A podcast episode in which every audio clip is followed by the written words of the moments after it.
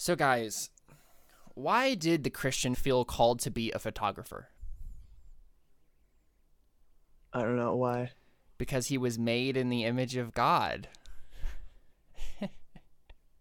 I don't think I understand. Why was he called to be a photographer? Because he was made in the image of God. No, that I don't think that makes sense. Dang it. Ugh. this is why you should have run this cold open. Well, we were sitting there. We were sitting there for like ten minutes trying to come up with something. So that's all I got, guys. That's it. That's that's the best you're gonna get from us.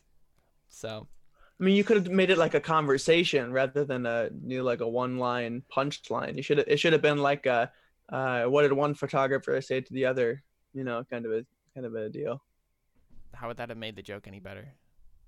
What are you taking pictures of? God. And then he, he No, that doesn't make taking any sense. pictures that doesn't of. make sense. Then no, because then he would Yeah. be taking pictures of people, and it'd be Mhm. like ah, because they're See? made in the image of God. There, it's the image of God. Or or or uh, an evolutionist. I feel like it's is heretical talking in some ways, but- photo- It is. yeah. Yeah, it is. But uh, okay, I got a better one though. I, I okay. All right. So so an evolutionist uh, asks a photographer uh, for for a Christian photographer for evidence of God, and he shows him a picture of of himself. He's like, "Yo, yo, dude, look." That's still not funny. It's just, and it's not even really clever. It's just kind of dumb. Welcome to the Christian artist.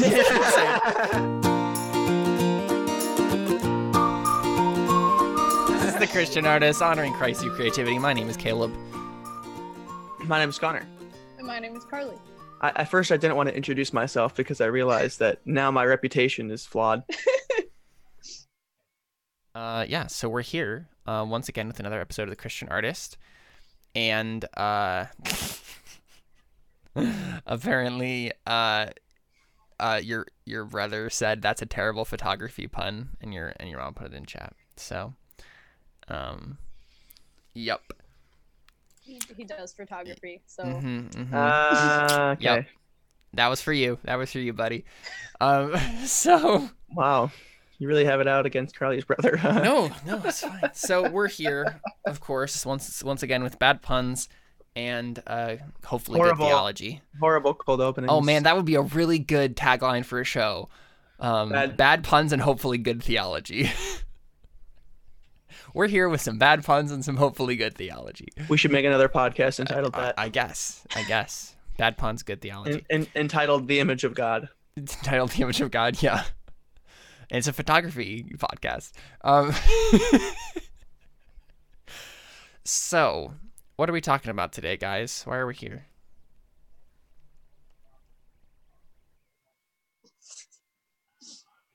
Anthropology. Thank you. Okay. Why, did- why was there such a big pause there, guys?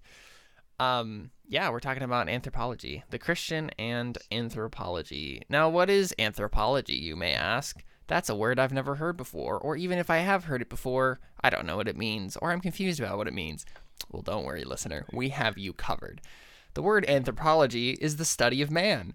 And in this context, we're going to be talking about basically the relationship between man and God. So, where where's man standing in comparison with God? Um, in a theological sense, who is man? Who is humankind? Um, so there are a couple of points that I have kind of in mind that we're going to go through. Um, where do you guys want to start? Probably at the beginning. Um, all right, cool. Uh, in the beginning, God created the heavens and the earth, and the earth was without form and and void, and the Spirit was hovering over the waters. And I'm tr- running out of memorized verses. um, yeah, Genesis obviously. one twenty seven. God created man Yeah. in His Mhm. image. Exactly, exactly. In the image of Himself, He created them. Mhm, mhm. So why is that important? What does it mean to be made in the image of God? Uh, so most people would say, um, being made in the image of God means that you were a child of God, and that is a a very different thing.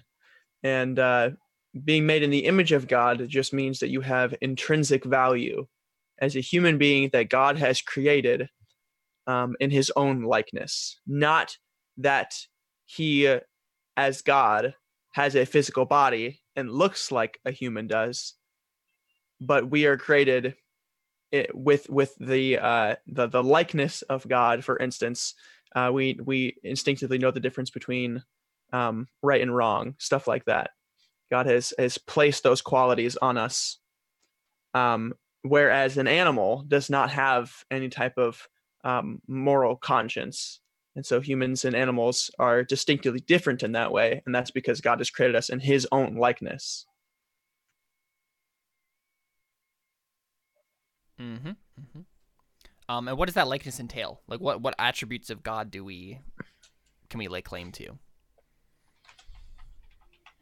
What? What are things about God that are also true about humans? Like, what what what about us is like God? Because you just said we're like we're like God, we're creating His likeness. But what parts of us are similar to God in that sense, right? Like, what what what attributes do we inherit from our Creator in that sense? We're creative beings. Actually, yeah, that's a good point. That's kind of the the basis of this podcast. yeah.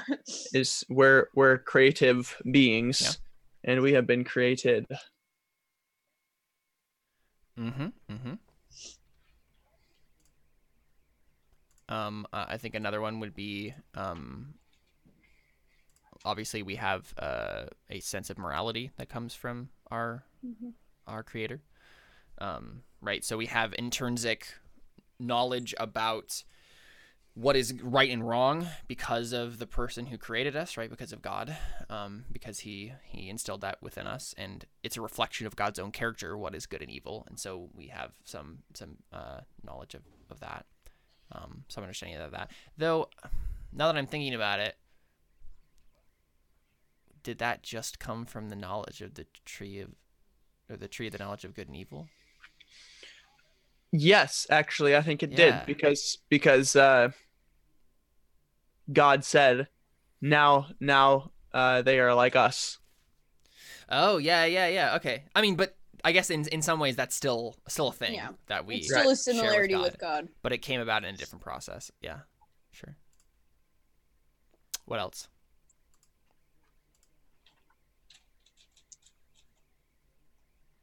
I don't know. Nothing is coming to mind. Do you have anything, Kev? I'm frantically looking up something real quick. Um, we have a will, right? Um, that doesn't mean we have a free will, um, right? Like that's unbound, but we have a will. We have desires, and we can act on those desires according to our will. Um, that's not a thing that that uh, animals can do. They they act purely on instinct. They can't like make decisions based on their desires. They just do it um, based on their animal instinct. Um, we can make decisions uh, in in in terms of like uh, we can choose between things that we want to do, and that's also a thing that obviously God can do, except in a much more free manner because He has no external or internal fetters um, that are holding Him back.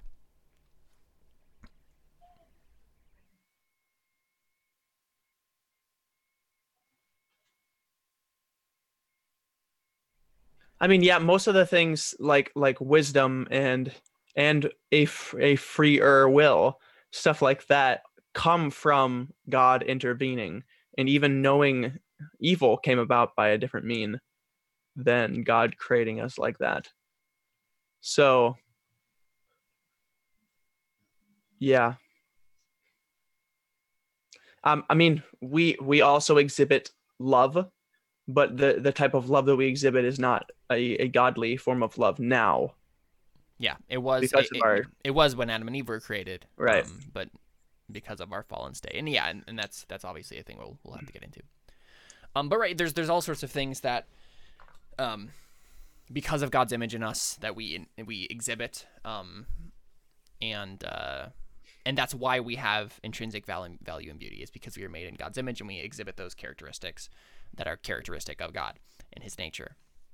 Um, Yeah, but I would like to specify again that that people who are made in the image of God are not children of God. That First John makes it very clear that we are children of the devil, Children of or- wrath, yeah. children or children of wrath, as Ephesians two says. Yeah.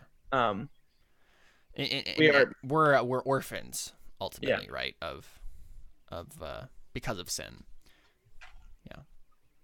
Uh, we are enemies of God. Uh, yeah. So obviously That's, uh, something. That's Romans five ten, by the way. Okay. Being enemies of God.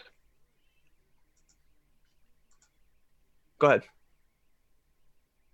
Uh, I was just gonna say, um, and then obviously we need to get into then, uh, what changed about man. Yeah. Right.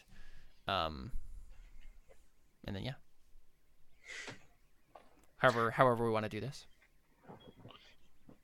You think we make an outline, but you know that's not our style. oh. You have been making outlines as of recently. You didn't make an outline for this one. Uh, I stole outlines. I didn't make them. oh, okay. Well, I just confessed it over the live, uh, live internet. Yep, it's fine. he never claimed that they were his own. I never claimed that they were mine. Yeah, actually, we also told them where the outline came from, so that Yeah. too. exactly. You know, we we cited our sources. Yes.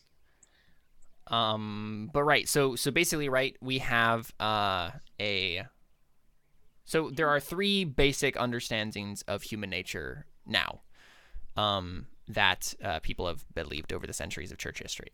First, you have Pelagius, right, who taught that human nature is not so corrupt that we cannot overcome sin. So humans are basically good, and uh, you know, are just tempted and, and can fall fall away, um, and and can choose to overcome sin and, and uh, do all of those things. Um, an Arminian understanding of human nature is that our, our nature is corrupt, but that free will can still operate. And so, once presented with the gospel, we can make a choice or reject the gospel. Um, the Augustinian view of human nature, which is the one that we would hold to, is uh, that uh, all humans are born into sin and guilt because of Adam and are powerless to do good without grace. Right? So, Which is which is not really Augustine's view. That's just like the Bible's view. it's just, that, yeah, obviously, uh, uh, Augustine system- systematized it. yeah. Um, yeah. Um, I mean, Paul Romans six, right? Original sin. yeah Yeah. roman roman 6 roman 5 romans 5 i think more than roman 6 but um all yeah all throughout Could that right digs into. Oh into yes, Romans five. romans Yep. 5 12 i think is the specific verse Yep. um right uh and let me let me just go ahead and, and pull it up and we'll we'll talk about it um romans 5 uh, 12 therefore just as sin came into the world through one man and death through sin and so death spread to all men because we all sinned um, because all sinned uh, for sin indeed was in the world before the law was given, but sin is not counted where there is no law. Yet death reigned from Adam to Moses, even over those whose sinning was not like the transgression of Adam, who was a type of the one to come. Um, but the free gift is not like the trespass. For if many died through one man's trespass, much more have the grace of God and the free gift by the grace of that one man, Jesus Christ, abounded for many. Um, yep. So, and he he goes on to repeat that several times uh, in different ways. Um, but right, so uh, this is what uh, is called federal headship. So Adam was our representative, um, the representative of humanity. Um, we were, you know, as as humanity, given a trial, um, right, a, a test in the garden. Um, obey me and live.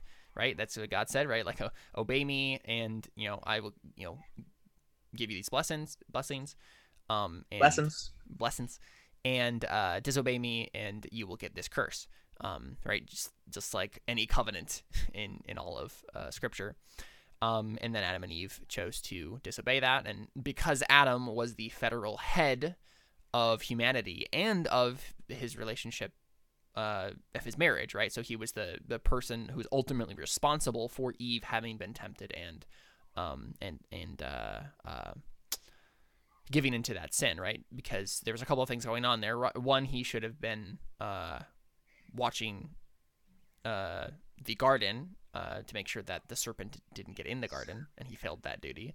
And then also, you know, he should have made sure that he didn't, like, if he knew he, he that he didn't let his wife uh, do that um, by making sure that he like. I'm trying to think of a way to phrase that. Uh, what I mean to say, by what I'm saying right He, now. he should have been protecting his wife. Exactly. Yes. Mhm. There you go. That's what I meant to say. Um, yeah, and so he failed in those duties, and thus he, and he also, you're right, ate the the, the tree of the garden. Um, Yeah. And so here's something to, to say is that um, uh, the Bible is very clear that it says, I think in either First Timothy or Second Timothy, it, um, you Google this after I say it, but uh, that Eve was the first to sin. Mhm. But everybody says that original sin came from Adam, and that idea is because Eve was the first person to eat of Yep. of the tree of knowledge and good and evil, but Adam was responsible because he was the federal head of Eve, because Eve was taken from Adam. Yeah. And and Adam was supposed to be protecting and taking care of Eve, and so he is held responsible, and he is now our federal head as as the uh, father of all of us. yeah, as a representative of humanity. Yeah. Um, and so right, like because because of that uh that test, um, that was failed. Thus, all humanity is in sin now. Right? We have a sin nature. We are fallen. Um, completely and utterly, utterly, right? Total depravity. We have an inability to do what pleases God. Um, even our righteous deeds are like filthy rags. That's Um, Isaiah 64 6. And we have an inability to please God, is in Romans 8. Yep. Um, and so, right, something needs to change, and that's where Romans 5 continues on and says that Jesus, as the second Adam, right, as the new federal head of a new people, um, changes that paradigm, right, makes us uh, into new people. Um, so that once when we were being represented by Adam, we could only expect death and sin. Now, being represented by Christ, right, his people being re- represented by Christ, um, can can expect to be redeemed, can expect to be renewed, um, and to expect life and righteousness. Um, and uh, I know we, we we talked, I think, a lot about this sort of anthropo- anthropological paradigm uh, in our soteriolo- soterio- soteriology episode. We're saying a lot of words that are big words. Um, we talked a lot about that, right? We talked about a lot about um, why humans are enable, um, why we need to become a new creation, how that process works. So we don't really need to go into too much detail on there. But are there any thoughts from either of you um, on the image of God and our sin nature and any of those things? Still, Um, I mean, just to speak briefly to the image of God and the fact that we are creative people, Yeah, yeah. and like, because that's largely what this podcast is about. It's about being children of God while being artists. Um, and like Connor said, children of God is not the same as being made in the image of God. But especially as Christians, as children of God, we should be taking the image of God even more seriously. And and so we should be taking the art that we create very seriously.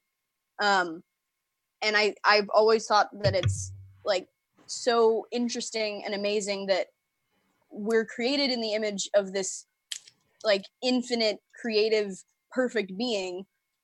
And so we have this power to create things that actually like have an impact on things. Um and obviously all of that is ordained by god but um it's like it, it's extremely inspiring. And i used to um i don't post on it very often anymore but i used to have an art account called made in his image art now it's imago dei Hey, art more- because i was like hey latin's cooler um it's true. Hey, it's true. More, more made in the image of God puns. um um and i don't post on it that often anymore but uh, i still have it um but that was something that i like to emphasize a lot because as an artist that like that verse especially genesis 127 was like a huge inspiration for me because it was like wow i'm made in the image of this creative being this creative god and that's why I am able to create things. hmm hmm And I've linked uh, the Twitter and the Instagram for those in chat. So something that sorry, something that Todd Friel recently brought up when I was listening to him. He uh, said that uh, blasphemy is actually not just using God's name specifically in vain, but the fact that I call myself a child of God and then I go out and sin or even act in a way that's not representing Christ, then I'm blaspheming. I'm misrepresenting the name of God by claiming to be a Christian and not representing myself as I should.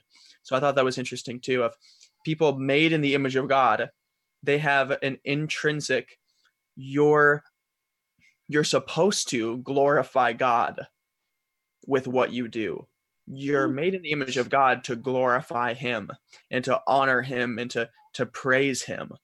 And yet you use those you use your your you as an image bearer use your time and effort and breath to curse God and to sin against him instead and that adds to the weight of total depravity and no one is good we are enemies of God and the only reason God is even allowing us to live is because of the sacrifice of Jesus Christ on the cross Absolutely. Yeah.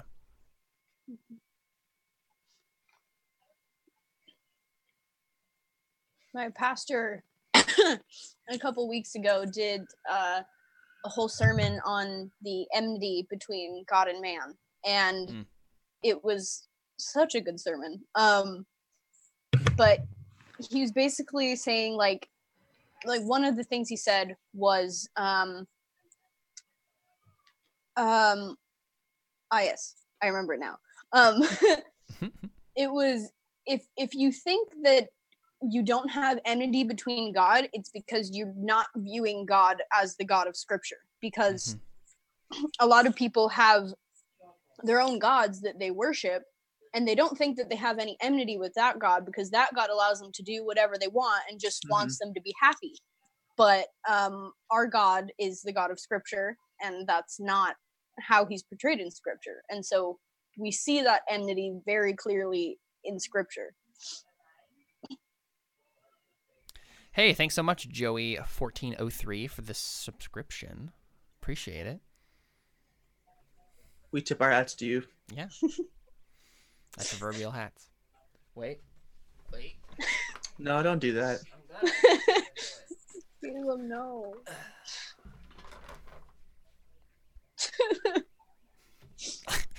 that wasn't worth it. unnecessary where were we at oh i was going to ask you does it feel good to say my pastor yes, very. That's good that's good Uh, yeah, my good friend, highly ironic in chat, said, uh, correct in the third commandment, it's not about saying God's name vainly. It means not taking, i.e., bearing or carrying his name in a vain manner. Mhm. Yeah. Mm, Yep. yeah. hmm Which, which would include, like, using his name as a curse word, but, like, Right. also much more than that. Yeah. that. Uh, yeah, so one thing that I really wanted to talk about when we talk about Christian anthropology, right, a right view of humans and human nature, um, that really kind of annoys me about our current evangelical paradigm. And I like the word paradigm, so I'm just going to keep saying it. Um, okay yeah. Good word. Yeah, it is. It's a it's a very succinct word to like describe what I mean. Uh, is this idea of um, what is the relationship between the body and the soul, and um, I think a, especially recently, um, we American Christianity specifically has had this weird pr- pseudo Gnostic view of the body and the soul. Um, so right, Gnosticism believes um, this is like a, a Greek philosophy um, that uh, eventually got turned into a weird like proto uh, Christi- Christian belief. Um, not proto Christian, but like pseudo Christian belief. Um, basically, they believe that the body and the soul are at, at at odds with each other and separate. So, right, the body can only ever be evil, and the the spirit is only ever good. And the spirit escapes the material world and goes to the spirit world and everything's happy and fine now.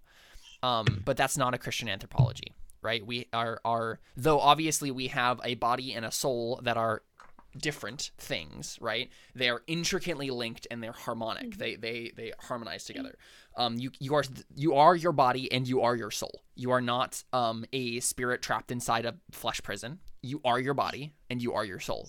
Um, you could not transplant your soul into another body. That's not how that would work. You are your body and your soul at the same time.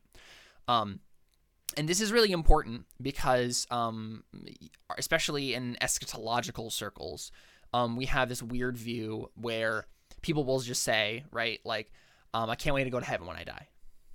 Um, but that in and of itself is just not how the afterlife works. That's not that's not where where we're going. We're going to the presence of God, yes, which is heaven, and, that, that's that's the word that we use. We're going to be in the presence of God. Our spirits are going to be in the presence of God when our spirits leave our bodies when we die physically, but they will only remain in in this spirit only state until God, Jesus comes back to end history and create a new heavens and a new earth, right? Consummate his his work on earth and um, renew it, re- redeem earth and then we're going to have new glorified bodies and we're going to live on earth forever.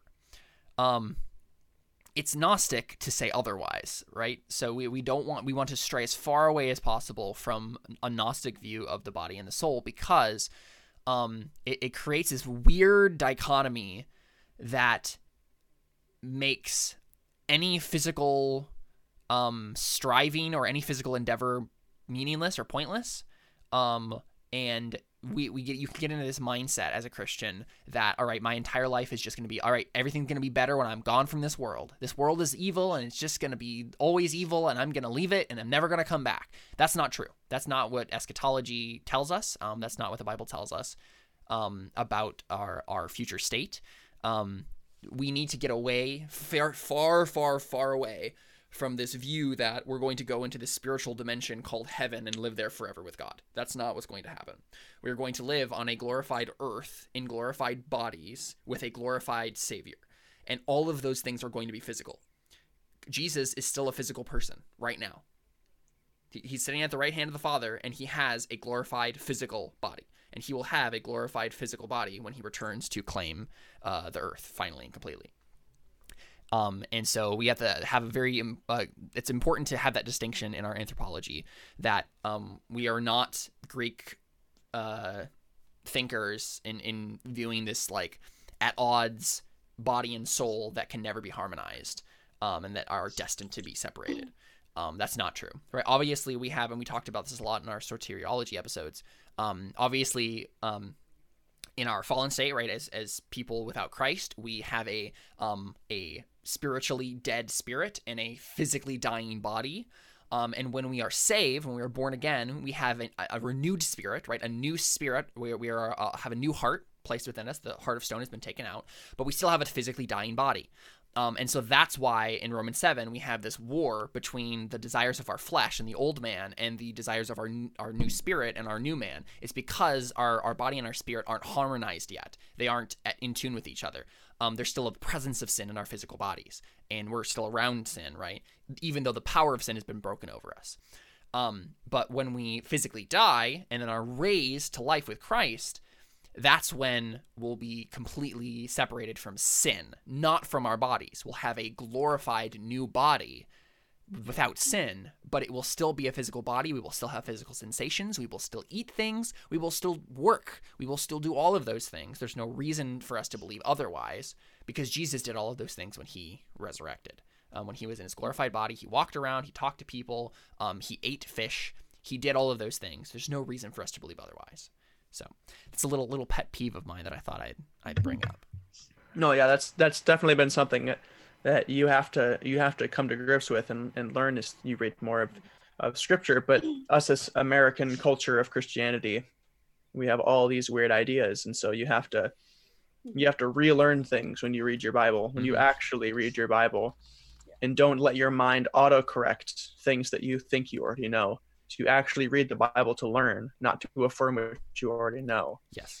And so, um, so actually, when you're talking about that, especially the uh, the flesh is always evil and the spirit is always good. Um, I was talking with uh, a lady at a restaurant last night, um, and she kept saying things like uh, that. That she kept she kept saying all these weird theological implications and so after everybody else left, I wanted to stay and, and just and just talk with her and ask her questions because one of the main things she said was that uh, she was learning in this in this quote unquote deliverance class. I'm not sure exactly what that means, um, but she said that uh, some like when because you don't want to follow yourself.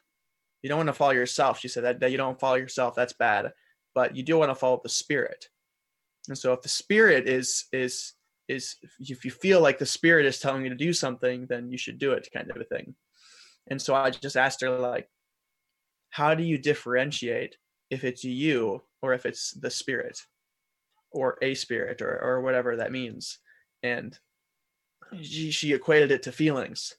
And so one of the verses that you have to get into when you talk about anthropology you talk about where man is in relation to god is jeremiah 17 9 for the heart is deceitful above all things and desperately wicked who can understand it and i presented that verse to her and i also presented in First John 4, where it says we need to test every spirit and um, to make sure that it is from God. And I said, so we test everything according to the Bible. We test everything according to what we know God has said. And it was very interesting conversation that goes along to say with that whole idea that your flesh is evil apart from God in the sense that your heart is deceitful and the only thing you want to do is evil. But there are demons and that's something we have to understand. And how do you know that your feelings are because of the holy spirit or they're simply because of your sinful desires to do what is evil? You don't know.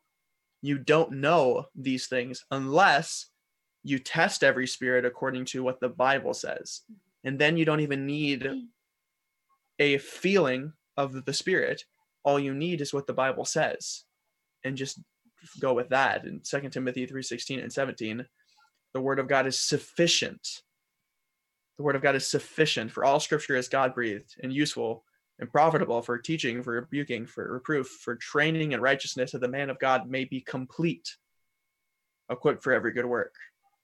That complete, that means you don't need anything else but scripture. Yes. Yeah. It is it is sufficient to to guide us in our lives, and that's that's so important when you talk about anthropology is even me as a Christian, I sin. I am evil. And it's and it's it's kind of fun to tell people that when the people are like, ah, you're such a good Christian kid. And I'm like, I am evil. and they're just they don't know how to respond to that. They just kind of ignore it because it's, oh, you know, he has to say that, you know. But it's like, no, like I am evil. You have to understand that i'm not good. I'm not better than you people. I've been saved. I've been changed by god. But i am i am still evil. I want to do the things of god because of the holy spirit. But me i'm not a good person.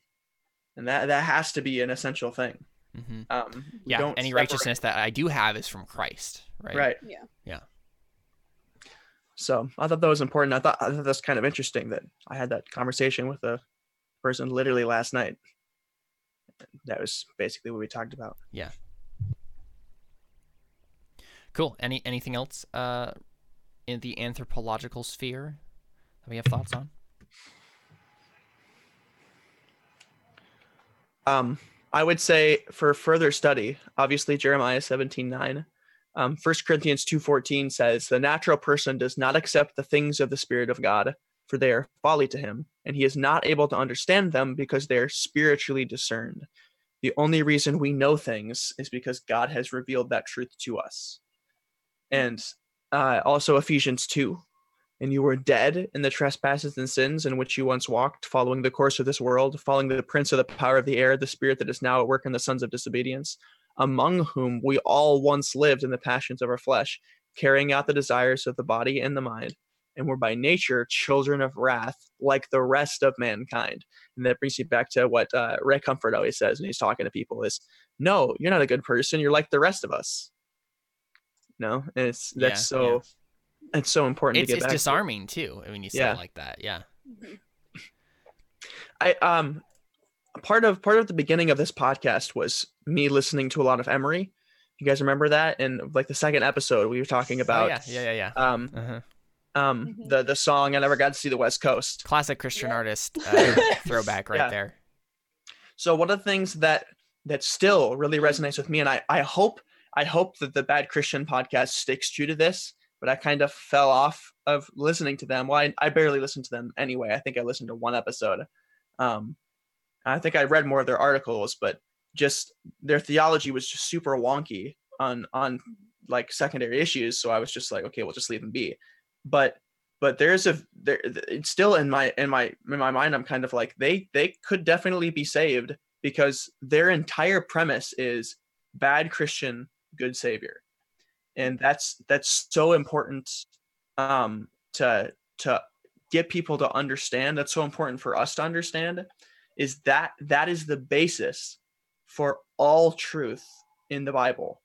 Is that man is evil and that God is good, and and that's that's like the fundamental thing. And and I think that's that's the most essential thing to get when you're evangelizing is because when you say, yeah, yeah, I'm evil. Let's talk about that. Because people people love to be edgy. People love to to, you know, Yeah. be able to say things that the the society says they can't talk about. People love to do that. And so to get them to talk about sin is actually pretty easy.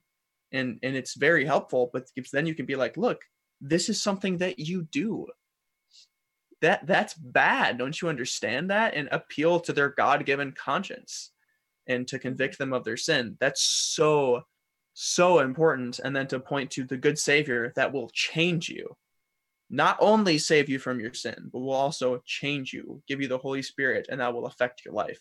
And i think that's where bad christian um like the the podcast and like whatever you would call them like the organization i suppose that's where I think they might fall off the the you know gospel train is that God changes people. And I don't I don't think that they really believe that, but some of the things that they that they hold to is very much um, supportive of that idea that that you know we can kind of do whatever we want. Um, but that's not the gospel. The gospel is you're evil, God is good, and if God is if, and if God is going to save you, He's also going to change you. Like that's the most simple, basic thing that we need to get across to this American generation because everybody knows that Jesus died for sin. Everybody knows that. And that's a big problem actually, because now everybody thinks that everybody's good. And that that's not what Jesus did on the cross. He paid for sin. He didn't remove evil.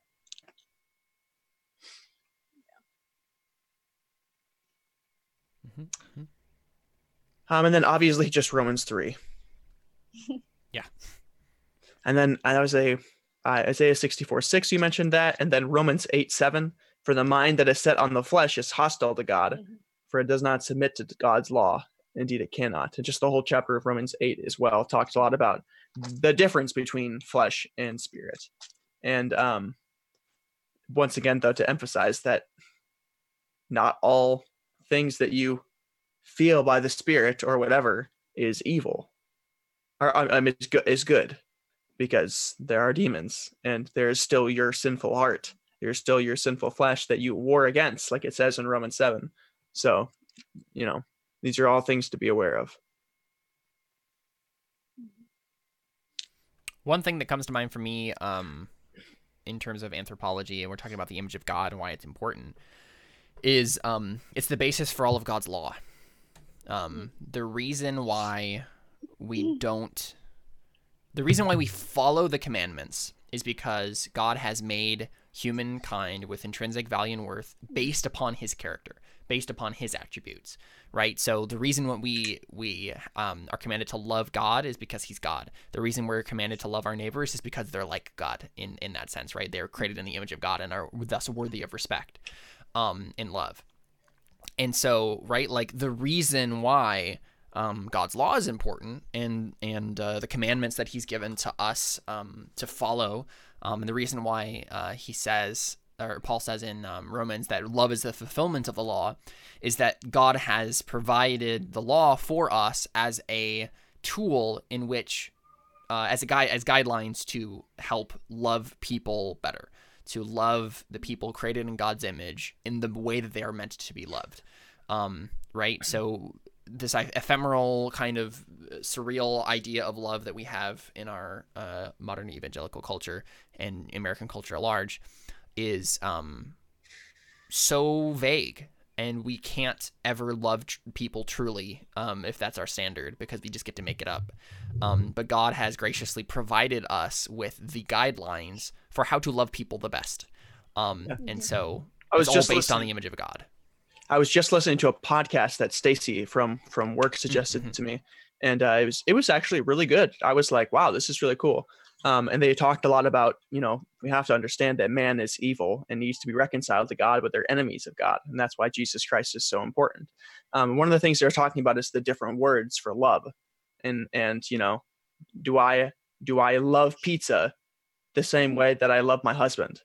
Like like uh, you know that doesn't compute and uh, that's what they were talking about. And uh, it, it like we need to go back to biblical definitions of those things, even to the point where where you know if we just started using Greek words to define our love better, I mean that would be great, you know, um, so that so that people aren't confused by what love biblically means. And if we're going around saying, you know, we love people, that we have to define that because people have so many different ideas.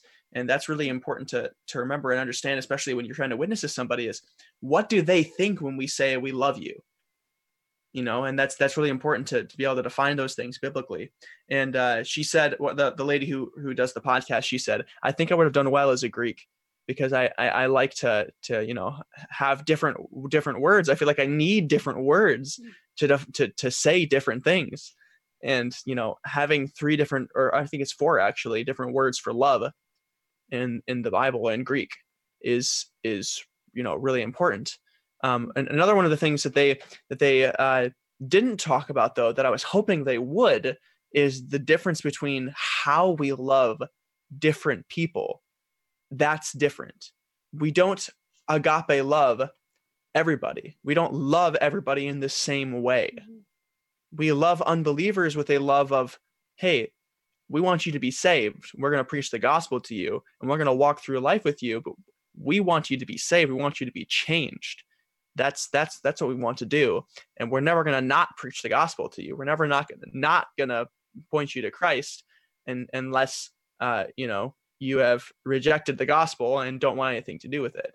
And then we'll leave you alone kind of a thing. But other than that you know we're going to keep we're going to keep trying because that's the loving most loving thing that we could do to somebody. Um Mhm. but we love christians in a different way to the point where uh, galatians 6 says do good to everyone but especially those of the household of faith. That we treat christians differently. Um at 1 corinthians 5 what do i have to do with judging outsiders? Is it not those inside the church that i am to judge? God judges those on the outside and that's what we do when we preach the gospel to people. We preach to a lot of people is we say hey this is what god's law says. You are you would we're not we're not out here condemning you. You are condemned already like john 3 says. Um and so that's that's how we preach the gospel to people. But for people inside the church we're to judge them according to what the word of god says. That's that's important. And that's how we keep christians accountable. That's how we love christians. And there has to be that difference or else our idea of love is very skewed very simple and it is kind of vague and feelings based is we just love everybody the same. And that's that's not what god calls us to do. God calls us to love people differently. God, god calls us to, to treat different situations with with different solutions to have wisdom of and discernment of how to react to each person in each situation. And that ha- has to be something that we we understand as well with with anthropology is not every person is the same. Every person is a unique human being and that comes into play as well but i would say there are two kinds of people saved and unsaved there are two races saved and unsaved and we treat them differently both loving but different kinds of love Mhm. Mm-hmm, mm-hmm. Carly, you have any other thoughts? Um, I was I have a thought that could segue into what Connor wanted to talk about. We're Do it. done talking about anything else. oh Okay. I, oh I forgot about that Yeah, yeah, do it. um, well, Caleb was talking about, um, you know, the law of God and the Ten Commandments, which Jesus sums up in two commandments, which is love God and love neighbor. And you often hear, um, especially Reformed Christians, but Christians and just pro-lifers in general talking about um well not pro-lifers I guess, I guess in general but pro-life Christians especially reformed pro-life Christians um you hear them saying Very Like- specific people.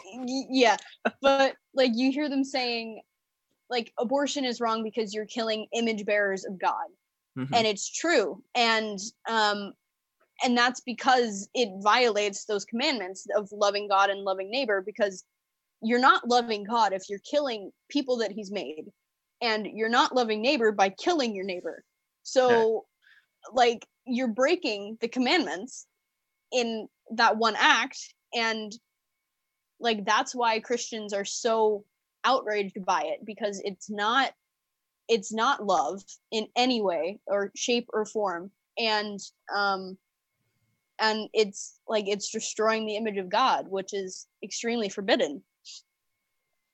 Yeah so so this is just something that that that's been uh you know been talked a lot in our household recently and stuff like that uh, with the unplanned movie that came out and then also tomorrow uh there's a vote for wisconsin um what was it Supreme Court that's it. justices. supreme court supreme Mhm. court in um, from wisconsin and so um uh, you know somebody shared something about you know vote for this pro-lifer and not for this pro-choicer and we just emphasize the fact that the people in the pro-life political movement are not concerned about ending abortion. They're concerned about limiting abortion but only so they can get votes or only so that they can get money. And so we need to be very very critical of this whole idea because babies are being murdered. And instead of going to okay how how can we fix this according to america? How does america say we can fix this let's go to what the word of god says of how we can fix this and let's preach the gospel to people and let's call people to repentance and say hey this is murder. I, i'm not i'm not saying you're a murderer. This is what the bible says. The bible says you're a murderer and i stand on that authority. And and and coming at it with that that mindset and to call people to repentance. And this is just this is uh something that Ap- apologia studios and apologia church deals with is that they have to tell people look what is their motivation? And what is their solution? You know how many times have we tried to vote pro-life?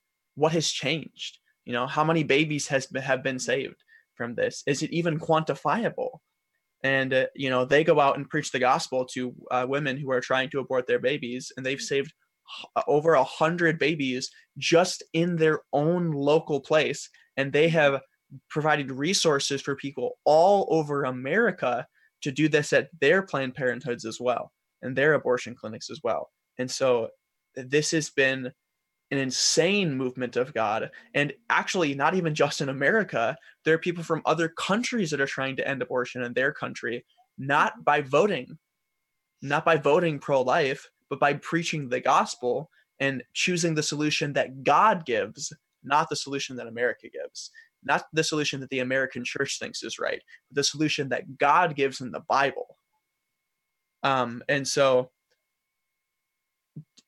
even if even if we do you know make make all these these pro-life laws and and um end abortion right? I mean that would be great. I mean praise god that would be great. But then all of those people die and go to hell. And so Yeah. we're still back to square one. Yeah. and so we we have to keep our eyes focused on the actual goal of of what we need to be doing and that is to preach the gospel to change hearts to see that people are saved and so we don't need to concern ourselves with with voting pro-life because actually what we're doing when we're voting pro-life is putting people in power who are going to make more laws Mhm. that make it uh In make it some so ways harder to in, uh, in abolish. some yeah. ways in yeah. some ways harder to abolish abortion what they're doing is they're making laws that say you can kill your baby up until this point instead of this Yep. point. and that's just creating another law that then has to be abolished Mhm. Yep. Yeah. before abortion officially becomes illegal right and so the issue we have right now is right with the republican party is they have become they they are the pro-life party but if they didn't have that they wouldn't be able to get voted Right. in right and Yep. so they have to keep abortion They have to legal keep up the they have because they won't that they they won't be able to uh, get votes if they don't have that platform to run on. Yep. Um, right. And so it's a never-ending cycle of political power struggles. Yeah. If we're talking about anthropology and total depravity, politicians are evil, just like the rest of mankind. Yes. Yeah. So the Yeah, only thing that's gonna going to change. yeah, I was gonna say, man is so depraved that none of our pro-life arguments or any of the laws that we try to make are even gonna really make a dent in the issue if Mhm. people don't hear the gospel and aren't Yeah. changed by God first. And see, that's that's the important thing, right? It's not that any of these things aren't important. It's that we're starting at the wrong side of the field, right? We have to start with the gospel, um, convert people to the gospel, start to change hearts, change our culture by changing people's hearts and, and bringing them to Jesus. And then these things will happen naturally. People will look at the horrors of abortion and will want to change it just because they're Christians now. Yeah. And and so we have to start with um, the first thing, and that is changing people's hearts with the gospel, so that then they realize, oh yeah, maybe we should follow the commandments, maybe we should follow God's law, maybe we should change our culture, and then those things will just happen as Christians go out into the world and live their lives. Uh, another thing that I've been just just thinking about in terms of calling women who are about to murder their children to repentance is you know that can seem mean that can seem seem harsh that can seem the unloving way of doing things. But yet again we have to define our terms biblically. But let's just think about this for a minute is god is real god is true and if people die in their sins they're going to hell and the only way they can be saved is if they repent of their sins and put their faith and trust in Jesus Christ because they hear the call, call of the gospel. And I just, I can't imagine me calling a woman who's about to murder their child to repentance and her dying and going to hell and thinking, wow, like, like I, I would have to say that she would, she would, she would, uh, you know, be thinking, wow, if only I would have listened. If only I would have listened and not done this. There there's not going to be anybody who who uh or, or there there will be people who die and go to hell and think, wow, I wish somebody would have called me to repentance. I wish somebody would have said, hey, what you're doing is wrong and had the guts to to call me out. Because we think about that, we think about that just in terms of any other sin of uh, especially as Christians, is we love to be called out on our sin because we hate our sin. But you even think about people who are not Christians, and they think, "Wow, I'm I'm glad I'm glad that you you warned me of this because if God is real and hell is real, then I'm in big trouble." You do that with any sin, and and they appreciate that. The problem is is that people who want to murder their children, it's such a sensitive issue because we haven't done a good job of calling it what it is, and the voice of of America has had such a greater voice, such a bigger voice in in making it such a sensitive emotional issue. Now we have these these huge problems, these these huge uh, you know bounds we have to leap over. But at the end of the day, if somebody dies and goes to hell, what is what is their reaction going to be as to whether you called them to repentance or not? Because that's what we have to think about. It's not about what their immediate reaction is going to be. Because if we're doing things biblically, th- someone's immediate reaction is irrelevant. We're we're doing things biblically because we want to give people a, a call to repentance and to to to let them hear a, a call to repentance to be convicted of their sin. I say that's the most loving thing we could do for anybody. Mm-hmm. And so that has to be the the mindset that we go into this with that is is going to be hard and people are going to think we're the most hateful people on the planet but we know we're not there to please man. We're there to please God. And let God be true and every man a liar.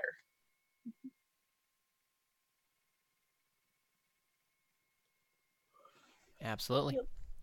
Any other last thoughts on anthropology? Or, I guess, any other random tangent that we want to throw in last second? right. How about that? How about that post mill? No, I'm just kidding. Yeah. yeah. I mean, uh, anthropology and postmillennialism. I'm sure there's things you could talk about there. Um, You did. I can't. yes, but I we'll have a You whole did. episode on it later. Oh, Caleb, I guess. I guess. Yeah, yeah, yeah. I guess I yeah, talked about y- the you did very date, much yeah. talk about. That's that. I already talked about that. Never mind. We didn't have a rant on the government yet. Oh, oh no, we just did. Wow. We did. Yeah, we're, we covered all of our bases. We're We- good. We covered We're all good. of the bases. Wow, that's crazy.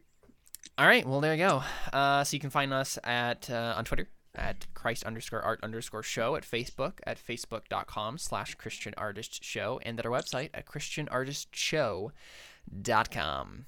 Um, we're gonna be back with the season finale of Terra Nullius this Thursday. Whoa. season finale of season three. Um, I'm really excited about it. It's gonna be great. D&D show we run on Thursdays, um, with uh, a different crew than this, and these two. Um, and then Anno Domini is gonna be back next week. Um, unfortunately we can't can't do this Friday. Um, I'll but I'm excited. Moscow, Idaho. Oh, that's where you're gonna be. That's awesome. Yeah. Oh. I'll be listening to Doug Wilson Sweet. talk about Cool. keeping your kids Cool. Cool. and touring NSA. So that's cool. Nice. Uh, but yeah, so uh, we'll be back with that, and uh, next week, are we? We're, we're, we're good for Monday. Yeah. Are you gonna be back by then? Okay, cool. Uh, yeah, We'll we'll be back Saturday night. Cool. Uh, we'll be back. So when back are, when are you leaving then? Monday. Uh, Thursday. You're leaving Thursday and coming back Saturday night? Yeah. You're going. It's like oh, a six-hour drive. oh, okay. Okay, gotcha. Yeah.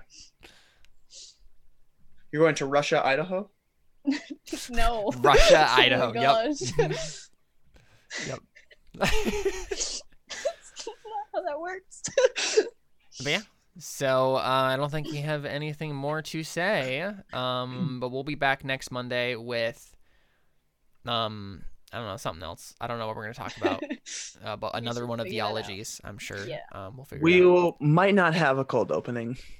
I don't know. Yeah, we we've been thinking about it. We just can't come up with anything. Uh, we sit here for ten minutes and then just don't. I don't know. Maybe what we should do is as soon as we start thinking about the topic, I'll start like looking at. We cold said that last week. Um, yep.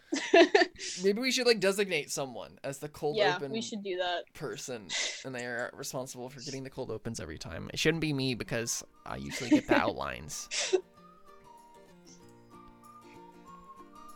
But anyway, I think that's up. Uh, uh, I think that's it from us here at the Christian Artists. So y'all have a great week, and uh, see. you.